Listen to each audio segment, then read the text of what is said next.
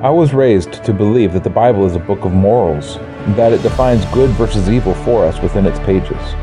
In the Garden of Eden, however, there were two trees.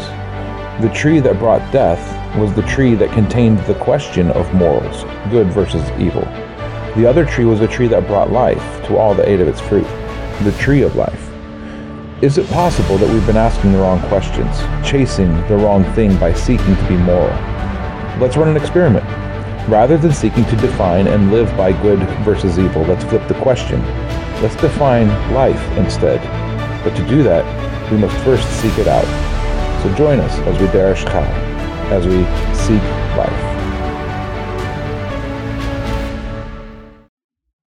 Hello, everybody, and welcome to the Derish Chai experiment. Two weeks ago, we began the story of Jacob, this third patriarch and the man who gets the most screen time, if you will, in the book of Genesis. This man's story contains so many things that we can learn from that reaching the depths of his experience would take hours of contemplation. He does provide for us a great example, though, of an imperfect person who God chooses to use to bless the world. And as we go through this story and the stories of his children, we will see a lot of growth in the life of Jacob but I believe that we will also see a lot of things that might surprise us. Two chapters ago, Esau was to receive the blessing from his father. He was the eldest. He was a warrior and hunter, strong and powerful and fit to rule according to human standards. Rather than Esau getting this blessing, though, Jacob, Rebekah, and circumstances conspired together to deceive Isaac into giving the blessing to Jacob instead. Now Esau is understandably upset when he finds out that his younger brother has deceived him and received that blessing that should have been his. And so he plots to kill Jacob. And Jacob, at the behest of his parents, escapes to Laban's house in order to find a wife. If he is going to be the heir, he is going to need kids. He also needs to get away from Esau so that he is not killed in his sleep or in an unfortunate accident. And so last week we read of Jacob's journey to Laban's house. On the way, he was greeted by God, and the blessing of Abraham is passed on to Jacob. And he is given a vision of God in heaven, with a ladder and angels ascending and descending upon it. We learn in John 1 that this ladder is a representation of Yeshua, but that is something that is explored in greater detail by a great many other teachers, and so I'm going to leave that to them. Jacob gets to Laban's house and he meets Jacob's youngest daughter, and he instantly falls in love with her. He works seven years for her hand in marriage, only to be deceived by his father in law at the last minute. The old switcheroo, nearly the same thing in reverse of what he had done to Esau and Isaac. A party was thrown with drink, and in his senseless state, being drunk, Jacob is in turn deceived by his uncle. Now, that's a little bit of reading into the text, but I think that we can accurately infer that based on the Hebrew word for the feast that was thrown by Laban. So he wakes in the morning after his wedding to discover that it was in fact Leah that he had taken his wife rather than his beloved Rachel. Upon this discovery, he complains to Laban and he's rebuffed with the comment that it is not done that way in this house to give precedence to the younger over the older. The elder was always the one who was given the most honor in the family in the ancient Near East. Putting the younger first was just wrong according to the ways of the world. Jacob had accomplished this travesty in his own family, and he expected Laban to do the same. But Laban had other plans. Seven days after his marriage to Leah, Jacob is given Rachel as well for a wife. Now, two weeks ago, Jacob had no wives, and suddenly he is beset with two, and sisters at that. Jacob brings into his home much of the dysfunction of his own family. The deception that he practices is a defining characteristic of his new father in law. And we will read later of deceptions practiced by one of his wives, as well as deceptions, plural, that are accomplished by his sons. And we talked about this aspect of the dysfunction of Isaac's family last time, the tendency toward deception. But this was not the only dysfunctional part of Isaac's family that gets carried over into Jacob's. There is another that's under discussion in the story of Jacob that's just as important. In Genesis 25 28, we read that Isaac loved Esau because he ate of his game, but Rebekah loved Jacob. There was a lot of favoritism going on in Isaac's family. And this, too, alongside the deception, is something that now comes out in the story of Jacob and his wives. And it's something that will carry over into his relationship with his children in the upcoming weeks.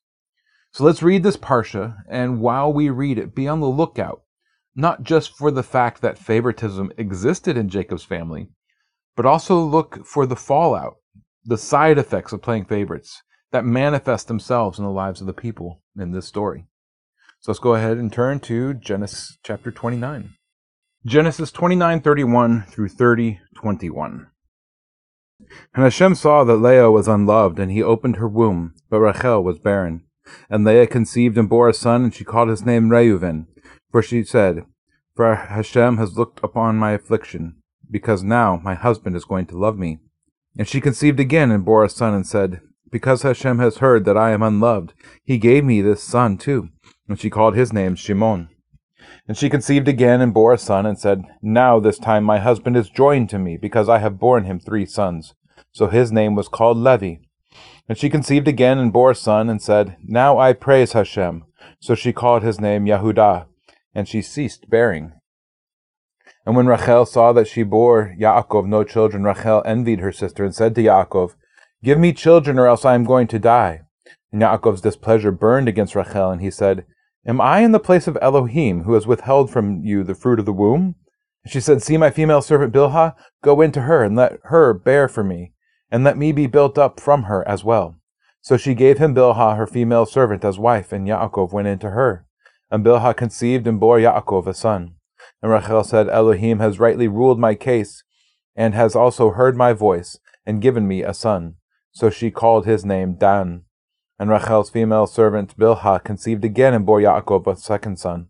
And Rachel said, With great wrestlings I have wrestled with my sister, and I have overcome. So she called his name Naphtali. And Leah saw that she had ceased bearing, and she took Zilpah, her female servant, and gave her to Yaakov as wife. And Leah's female servant Zilpah bore Yaakov a son. And Leah said, Fortune comes. So she called his name Gad. And Leah's female servant Zilpah bore Yaakov a second son. Leah said, I am happy, for the daughter shall call me happy. So she called his name Asher. And Reuben went in the days of wheat harvest, and found love apples in the field, and brought them to his mother Leah. And Rachel said to Leah, Please give me some of your son's love apples. But she said to her, Is it a small matter that you have taken away my husband? Would you also take away my son's love apples too? And Rachel said, Therefore let him lie with you tonight for your son's love apples. And when Yaakov came out of the field in the evening, Leah went out to meet him, and said, Do come in to me, for indeed I have hired you with my son's love apples. And he lay with her that night. And Elohim listened to Leah, and she conceived and bore Yaakov a fifth son. And Leah said, Elohim has given me my hire, because I have given my female servant to my husband. So she called his name Yisachar. And Leah conceived again and bore Yaakov a sixth son. And Leah said, Elohim has presented me with a good present. Now my husband is going to dwell with me, because I have borne him six sons. So she called his name Zebulun. And afterward she bore a daughter, and called her name Dinah. So in the 1930s in Britain, a new form of radio program was introduced to the world. And this program used a method of storytelling that quickly became popular. And by the 60s, this genre entered wide distribution on both television and radio. It was an episodic serial that focused on people's relationships and the emotional impact that these relationships had on one another. When they were first created, it became commonplace for the stories to be sponsored by soap companies because the primary demographic for this genre was the stay at home mom and wife. So, what is this genre called today? It is, of course, the soap opera. Well, contrary to modern historians, the soap opera did not originate in the 30s with a radio program. The story right here is a soap opera if ever there was one. One might even call this Parsha The Days of Our Wives. Now, now, this parsha contains three episodes, back to back in serial, recounting the highlights of the interpersonal relationships of Jacob and his wives, and then the emotional and relational fallout of the dysfunction in these relationships. Now, this part of the story, this topic, it really began last week in verse 30. Jacob loved Rachel more than Leah, and he served yet another seven years for Rachel. Now, in this way, we see that the dysfunction of Isaac and Rebekah towards their sons carried over into this generation, and now we begin to witness the fallout as it occurs with Jacob's wives rather than with just children. This week, the text opens with Hashem saw that Leah was unloved, and so he blessed her with a fruitful womb. Rachel, on the other hand, she suffers from the same condition that Jacob's mother and grandmother suffered from. She was barren. Now, there's a lot to consider just in this first verse. Jacob wanted Rachel, but Rachel was barren. If Jacob had gotten his way and married Rachel first, he would have never married Leah. It would have been yet another generation before things could have really kicked off, and yet Jacob's move to Egypt was something that God had planned for all the way back in Genesis 15. If you remember back in Genesis 15, 13 through 14, when God cut the covenant with Abraham, it says, And he said to Abram, Know for certain that your seed are to be sojourners in the land that is not theirs, and shall serve them, and they shall afflict them four hundred years. But the nation whom they serve I am going to judge, and afterward let them come out with great possessions. Now, this is something that we should be paying close attention to as I go through this scripture. It, this is a reminder of the fact that God does not operate in the moral manner the same way that we want Him to, or that we want to impose upon Him through our human theology. God knew from the beginning that this would happen, and He allows it. He plans for it. He tells Abraham, mm, circumspectly, but He tells Abraham that this was going to happen. God's plan from Genesis 15 was for this deception and favoritism and human frailty to guide the course of history. And yet, despite all of this, he works within these failings to bring about his plan of redemption of mankind to Eden. So, once again, we're reminded that our scale of morality is faulty. And I believe that we catch glimpses all throughout Scripture that this scale is spoken of as good and evil. But if we have an improper definition of good, we will completely miss out on this. And we will simply be baffled when stuff like this happens because the way we define good is not the same as the way God defines good. Now, it's my assertion that what is right and good and moral is, in fact, the thing that will bring life and move the kingdom of God forward. Now, sometimes that means that what we consider to be moral must be transgressed in pursuit of life. Let me give you just a simple example. World War II Germany, a program was begun to round up Jews and put them into concentration camps. The Nazi government had convinced the people that the Jews were a threat to their way of life and that they were less than human. And so the populace, for the most part, they went along with this travesty. Throughout the country, there were those who put their lives on the line to save as many lives as possible through whatever means possible. We're all familiar with the stories of people who saved lives, or those who are hidden away. I mean, we have stories like Schindler's List and The Diary of Anne Frank, the two popularized stories of things that occurred at this time in order to save the lives of Jews who were facing extermination. Well, since 1953, the Yad Vashem, or Israel's Holocaust Museum, has recognized nearly 27,000 people as being involved in one way or another in the saving of the lives of Jews from Nazi territories. All it takes is going through several stories of these individuals who saved Jews in various ways before you find out that nearly every single one of them had to participate in deceiving or killing Germans. Now, I've heard teachers use these stories to make the point that these individuals were in fact sinning while doing this because they were participating in active deception of their God appointed leaders. They then go on to make the distinction that if we look to the weightier matters of the Torah, then while these people were in fact, disobeying God's law in order to save lives, they were keeping the weightier matters of Torah by saving life, and that somehow trumps it. Now, I disagree. I think if we look at this Torah on a scale of life versus death rather than a moral standard of good versus evil, and we will find that there was no sin in these deceptions. If we look at sin as the transgression of the covenant rather than simply a set of rules, there's no transgression. Was the letter of the law broken? Sure. And if the Torah were a moral standard, then there would still be sin in these actions. But if that's the case, however, then Yeshua sinned when he healed on the Sabbath, right? His instructions to save a donkey from the ditch on the Sabbath is an allowance of a lesser sin, after all, right? And so it could be seen as Yeshua allowing and participating in sin. But this can't be because Yeshua was, in fact, sinless. So if this is the standard, there would still have been sin on his part, but there was not. If, however, sin is a transgression against life, the way it's defined in God's law, and against the God of life, then there is no sin in saving the donkey. None at all. It is the righteous action to take on any day because life comes first.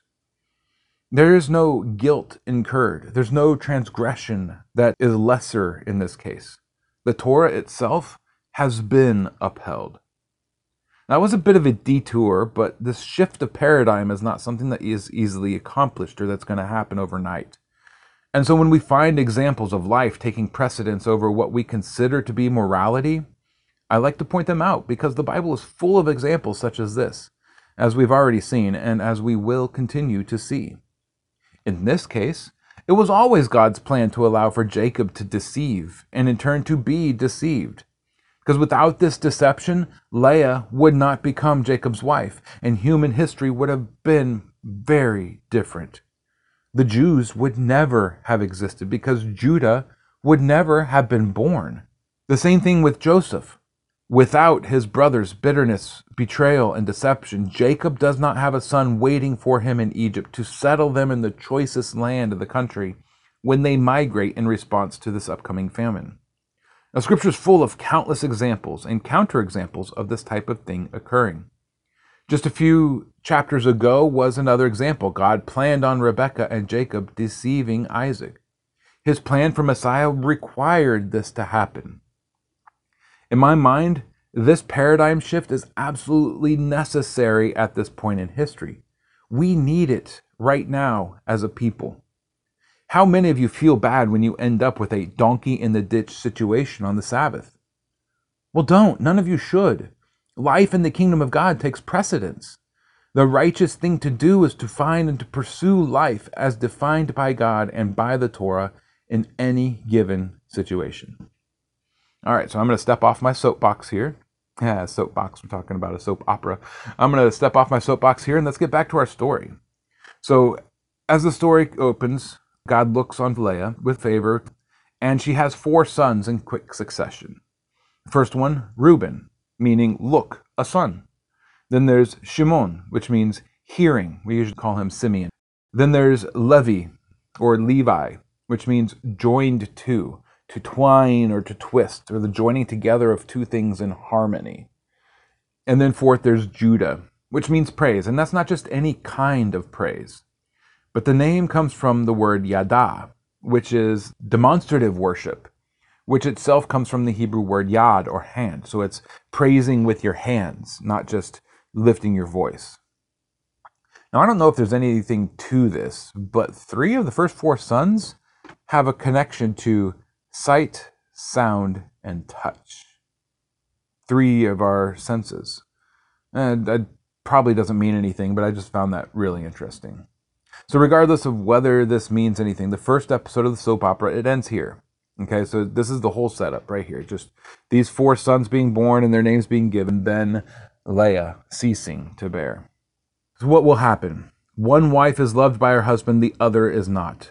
The unloved has been shown favor by the God of life and given four sons. That hasn't worked out so well in the past. The loved one's womb has closed up and has been denied life. We've been introduced to the conflict along with the wives of Jacob based on his favoritism towards them, based on the flesh and the sense of affection that we call love in our modern understanding. And yet, God is showing favoritism towards the sisters based on justice, compassion, and mercy. For he has chosen Leah over Rachel, the opposite of Jacob's decision. So, what's going to happen? Tune in next week Welcome back to Days of Our Wives. In this episode, we will continue the story of Rachel and Leah, the wives of Jacob. As the story opens, Rachel is distraught. So, in the ancient Near East, it was a woman's duty to provide children for her husband. We have records from several ancient cultures that reveal if a woman did not produce a child in the first two years of her marriage, she was considered barren by law and her husband was allowed to divorce her. Not just allowed, but expected to divorce her. Because it was incumbent upon the woman to become pregnant quickly, or she could lose her status and her security. Now, being unable to bear children, she could have no honor as a wife in her society, and through that, her husband also would lose honor with all of those around him. Now, Rachel is the loved wife. She is the favored and the honored wife by her husband. But without children, she runs the risk of losing her station and having her sister take her place as the loved, as the honored. In this situation, she suddenly envies her sister, and the fact is, it's probably for the first time. And so she begs Jacob, Give me a child, or I will die. Now that seems pretty extreme as Jacob is left in between these sisters that are vying for his attention and his affection. One, he never really wanted. The other, that he did want, is making impossible demands of him. I mean, it's not like he's not trying to have a child with her after all. As the favored wife, Jacob would have spent most nights with her. In fact, at this point, it may be that Jacob had abandoned Leah's bed entirely, which is why it says that she ceased bearing at the end of the last chapter. This abandonment of Leah may have been a direct response to Rachel's request for children. In his heart, Jacob is deciding what to do, and she says, Give me children or I will die. Well, he doesn't want her to die, and so he decides, I guess I'll spend every night with Rachel to give her a child. That's what I want. That's what she wants. I can't chance Leah becoming pregnant again and harming and shaming my beloved wife even further. Fortunately for Rachel, there is a societal prescription that could be used when a woman of honor was barren. This is something we've already seen in Scripture, back in Genesis 16, when Sarah gave her handmaid Hagar to Abraham to act as a surrogate mother. Now, when a woman was barren, she could choose another woman to act as a surrogate mother for her children. We've talked about that before. There was no in vitro fertilization, and so that meant having her husband sleep with another woman in order to produce a child in her name. The wife then got to pick the name for the child, and according to law, the child was the wife's child rather than the mother's child. It's a form of adoption, surrogate pregnancy. We have similar things like that today, only we use in vitro fertilization so that the act of sex doesn't have to occur between two unmarried people. So Rachel seizes upon this option because she's seeing her honor slip away. And so she sends her handmaid into Jacob's bed, and the handmaid conceives. Now, this type of marriage, this type of concubinage, uh, was not one where the husband could then visit that woman at any time of his own choosing. It was one where the wife could, instead of going into her husband herself on the night that she was allowed to, she could then send her handmaid in her stead at her choosing, not his. Jacob could not simply go into Bilhah whenever he wanted to, whenever he liked, like he could with his wives. The sole purpose of her position was to bear children in the name of the wife. And that was the only reason that she was allowed to enter his bed was at his wife's bidding. Now the first son of Bilhah, or Rachel, is then Dan, the judge. And she says, Because God has now judged in my favor. And then Bilhah has a second son. And this reveals that Rachel was not simply content to have a child in her name, but rather she was entering into competition with her sister. The one who has the most is the most honored in her mind. And so she sends her handmaid in again. And the name of the second child really highlights that this competition is going on. Because Bilhah conceives a second time, and Rachel names the child Naphtali. Now, this is a very interesting name as it is a play on the name of one of Leah's son, because the name Naphtali literally means to wrestle, but it's derived from the Hebrew word patal, which means to twist or to twine. So we remember, if we look back on Levi, Leah's third son, his name was to join, in the manner of two things joined together in unity, a coming together, a bond. But Naphtali's name is of two things joined or twined together in struggle, fighting with each other, trying to one up each other.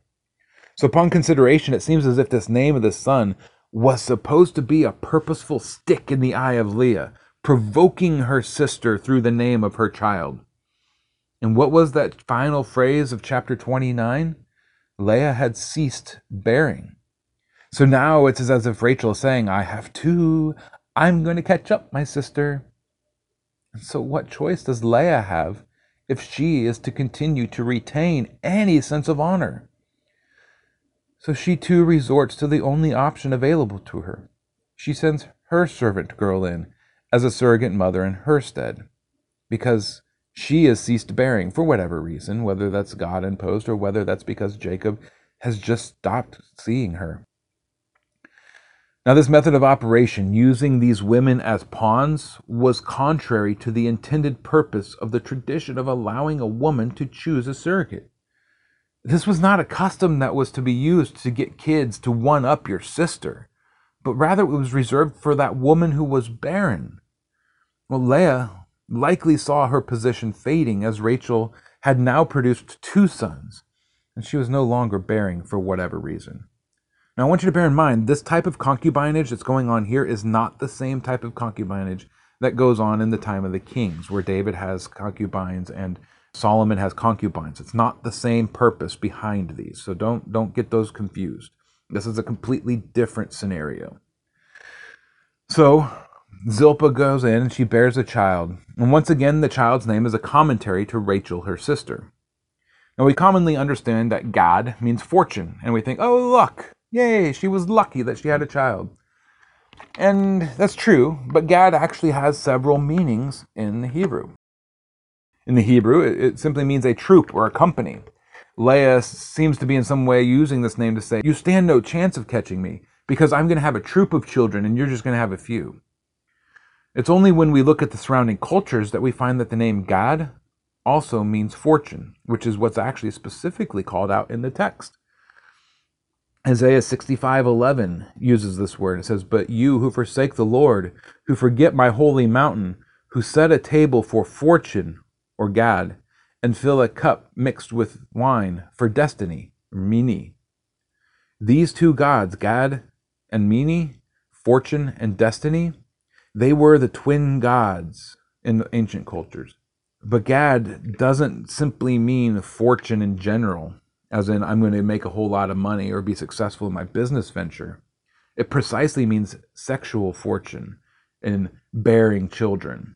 And we have several examples of this being the primary thrust of the word Gad or fortune, especially as we look at surrounding cultures around Israel at that time. Now, Leah named her third child Levi, perhaps as a way to challenge her sister's status as the favored wife, in essence, saying that I am now joined to Jacob through my multiple children. Rachel then named her second son through Bilhah, Naphtali, as to say, You think that you're joined to him? I'm wrestling you for that position, and I'm going to win. So then Leah names her fifth son through Zilpah, after a god of fortune through sexual unity, as well as after a troop of soldiers. This back and forth competition of these women was something that was out there for everyone to see because the names of the children were a commentary on this struggle Leah sends her servant in at least one more time, and perhaps not, because in the case of the next child, it doesn't say that she conceived again. It's entirely possible that Zilpah had twins at this point, and that Zilpah only went in one time. However, this next child is named Asher. I am happy. Happy about what? I'm kicking my sister's butt. I've got six kids at this point. She'll never catch up. And here comes the end of episode 2 of the 17th century BC soap opera.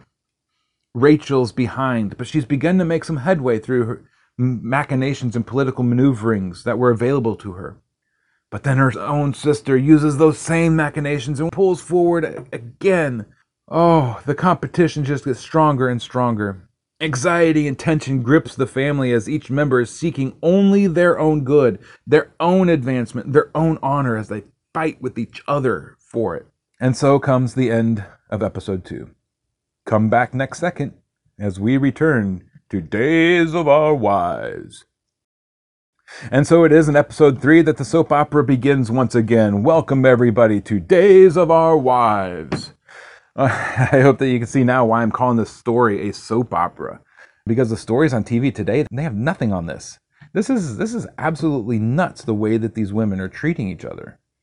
In this episode, it opens with Reuven, Leah's oldest son, and he finds some mandrakes in some translations. My translation uses love apples. Now, there's been a lot of debate as to what exactly these are referring to, what this word means. The, the Hebrew word used here is dude, It's derived from the word dud, which means a pot or a basket. It's actually very little help in trying to figure out what this word means. This word is found only in this story and two other places in all of Scripture. It's used once in Jeremiah 24 1, where contextually it definitely means a basket, a pot, or a jar. The other is in Song of Songs 7:13, which uses it in the same manner as what's being referred to here. Now, Song of Solomon is that erotic Hebrew love poetry that we usually don't tend to read just because of the imagery that it contains. Well, whatever these things are, being used in Song of Solomon and being used in this chapter, they appear to be an aphrodisiac of some sort. And that's something that's pretty widely agreed on by most scholars. Uh, it's postulated that it was thought that they may have favored procreation. So not only are they an aphrodisiac, they will make a woman fertile. Now, it makes sense to an ancient mind that if you have a fruit that arouses sexual desire, then it would also produce fruit from that desire. And it's not been proven that this is what was thought beyond the aphrodisiac properties. It's just been speculated. But it does explain the reason that Rachel would want those fruits. She doesn't need to be in Jacob's bed. She had Jacob's bed. She didn't need him to be aroused. He was aroused for her. But she didn't have children. And that's the thing she desired the most. So why would she be willing to give up her husband's bed for a time if it meant increasing her chances of carrying a child? There's likely nothing more that she would want at this point than to carry a child for herself, to prove herself worthy as the favored wife, because even though she has two sons through her handmaid, she still has not proven herself worthy by carrying a child. So she buys the mandrakes from Leah by offering the only thing that she could offer to Leah that Leah might want from her. And what is it she offers? A night with her own husband. Leah, you can go see your husband again if you give me these mandrakes, if you sell them to me. Verse 15, it gives us the idea that Jacob was no longer visiting Leah in an intimate way. And I said before, it appears as though this occurred sometime after the birth of Judah because she responds, Isn't it enough that you've taken my husband you want to now take my son's mandrakes as well? Jacob's own favoritism was denying Leah the intimacy. And when we read later in the Torah, it's her right as a wife to have that intimacy. And as we'll soon find out, he was also denying her children. He was denying himself children. Because she goes into Jacob's bed that night and conceives from this one night with her husband. She names her own fifth son Issachar, saying that she has been given the payment for giving her female servant to her husband. She didn't want to give her female servant to her husband. She felt as if it was her duty, and it hurt her. But she realizes here, as she bears her fifth son, that this may have been a necessity to regain Jacob's bed. She regrets giving her handmaid to Jacob. Why was it that she counted this as a necessity? Was it to gain children? No. She had children. She needed a foothold in his life. She wanted a continuing relationship with him. And frankly, she wanted to beat her sister. But if Jacob wasn't coming to her anymore, and her sister was now gaining honor through her handmaid, what choice did she have to turn his back towards her, to get him to take notice of her? Well, after this, he apparently begins to pay some more attention to Leah, because she soon bears another son, Zebulun, exalted or honored. Leah sees the birth of Zebulun as a great victory, I will be honored now. He will come and dwell with me.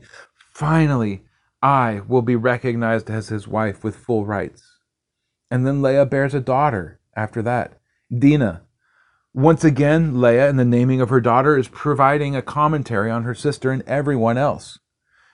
Because the name Dinah is a, simply a female form of the name Dan it's as if she's saying, You named your first son through your handmaid Dan because you believed that God had judged in your favor. But now we see the truth of it. God has in reality judged in my favor.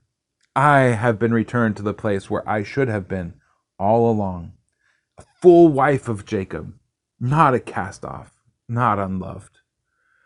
This equilibrium that had been missing for so long as Jacob shuffled off one wife for the other has been returned to Jacob's family. He still has his favorites, but at least the unfavored one's no longer an outcast. Perhaps at this point, Rachel has also been humbled before her sister. I may be reading into things, but there seems to be something going on in Rachel's heart at this time as well. Perhaps she recognizes the injustice that she has perpetrated on her sister through her jealousy. For it is only now, after her sister has been proven repeatedly to be the better wife for Jacob in the realm of providing sons, that Hashem finally smiles on Rachel and blesses her with a son. And she names him Joseph, which means Yah has added, or augmented, increased, or gathered together. And thus ends this third episode of the soap opera. Leah, now back in the home as an active part of her own marriage, once again part of the family, and Rachel finally granted her deepest desire motherhood. Both have been given what they desired the most.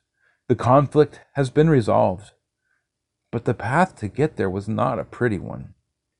And in the next text, in the next chapters, as we go forward, we will find in the future Leah and Rachel working together for the most part. There are differences behind them, and they are now unified behind Jacob with a singular goal before them. So, what can we take from all of this? Well, one thing I always like to do is ask, what does this Parsha teach us about God? And from beginning to end, this Parsha provides a commentary of Hashem as the one who gives life. It starts with the very first verse that we've just examined and ends with verse 22, and it carries through the short vignettes throughout this Parsha. Hashem is the God who gives life, no others, Him and Him alone. It's not incumbent on the people, chapter 30, verses 1 through 3. It's not something that can be achieved through superstition or even medication, chapter 30, verse 14 through 16. This facet of God's nature seems to be something that this Parsha is making a point to highlight. Another characteristic of Hashem that's highlighted in this Parsha is found in the very first verse and continues throughout. Anytime we see God's character in Scripture, it's incumbent upon us to consider our own calling to act in the image of God. The more we learn about His character, the better we see how we are to act ourselves. The first verse of our Parsha teaches us that God shows grace to the unloved, the one who was not desired or even desirable, the outcast. In his justice, he gives honor to those with no honor. All too often, this idea is steeped in what Yeshua did on our behalf, or in the way in which he ate with sinners and prostitutes, and how Yeshua touched and healed the leper. This concept is thought to have begun with Yeshua as if he instituted something new by acting in this way. But it's not a Yeshua specific quality. This is a God quality. And it's one that we ourselves we need to work to mimic as his image bearers for the most high God. This is his character and when we act in his image, we will act in this way. We too will give honor to those who have none. We will show grace, compassion, mercy, and kindness to those who are unloved or even unlovely. So, what does this Parsha teach us about ourselves? Is there anything applicable that we can discover in these pages? In the last Parsha, Jacob had his deceptive nature revealed to him through the events of his interaction with Laban. In this parsha, Jacob has his nature of favoritism revealed to him through his dealing with his wives. Is this all that there is? Deception and favoritism is bad. Don't do those things. Or is there more? Well, as we continue to read, Jacob will, in a few chapters, be renamed to Israel. But he's not yet that man. This process that Jacob is going through right now is part of the process of becoming Israel.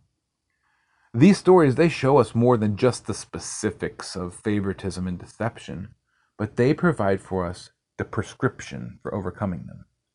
Discovering the ways in which you yourself are falling short, and then making the changes necessary to leave it all behind. To act in justice when we've recognized that we've been unjust. To act in truth when we are shown falsehood in ourselves. To act in righteousness when we've been shown to be acting in wickedness. This is the picture that we get here in these early stories of Jacob. A man who is not yet who he should be. He is not a good or a nice person. He's a man whose only thought is wickedness from his youth. but he's being changed through his experience of sin in others to become a person who's worthy of being called Israel. And this should be the goal of each and every one of us to be counted worthy of being called Israel. In the case of Jacob, it has been deception and favoritism, both things that can be sin. But I think that we all too often focus on these specific sins as if we're just given specifics and not examples. We don't allow our understanding of what is being said to apply to our own sin. We read the story and you say, Well, I'm not a deceiver. I don't show favoritism to my children or my wives. So, hey, I get a gold star. I'm not like Jacob. But this example is more than just these examples of deception and favoritism. It's an example of a person having sin revealed in their life and then working to deal with that sin. If we keep our examination only at the level of deception and favoritism, we'll miss this, and this story just simply becomes a soap opera. The fact is, though, that God will use difficult circumstances in our lives to reveal the sin within ourselves. He will then give the opportunity to recognize and to deal with that sin before it can devour us. Now it's on us to allow His discipline to find its place and to do what it was designed to do, to return us to the image of God as we were intended to be from the beginning. And that's something that we can apply to ourselves from this passage. We must be aware of ourselves to the point where we make the changes necessary to become worthy of the name Israel. Seeking the path of life means destroying the things of death, those things within us that separate us from the Most High. And so it is that this pursuit continues the pursuit of life in all of its form. So, as you walk the path of life, it is necessary to Derish Chai, to seek life as God has described it for us. I wish you success in that endeavor. Shalom. Thank you for tuning in to Derish Chai. If you would like to find out more or support this ministry, head over to seeklifesc.com. That's seeklifesc.com. We'll see you again next time as we derish chai, as we seek life. Shalom.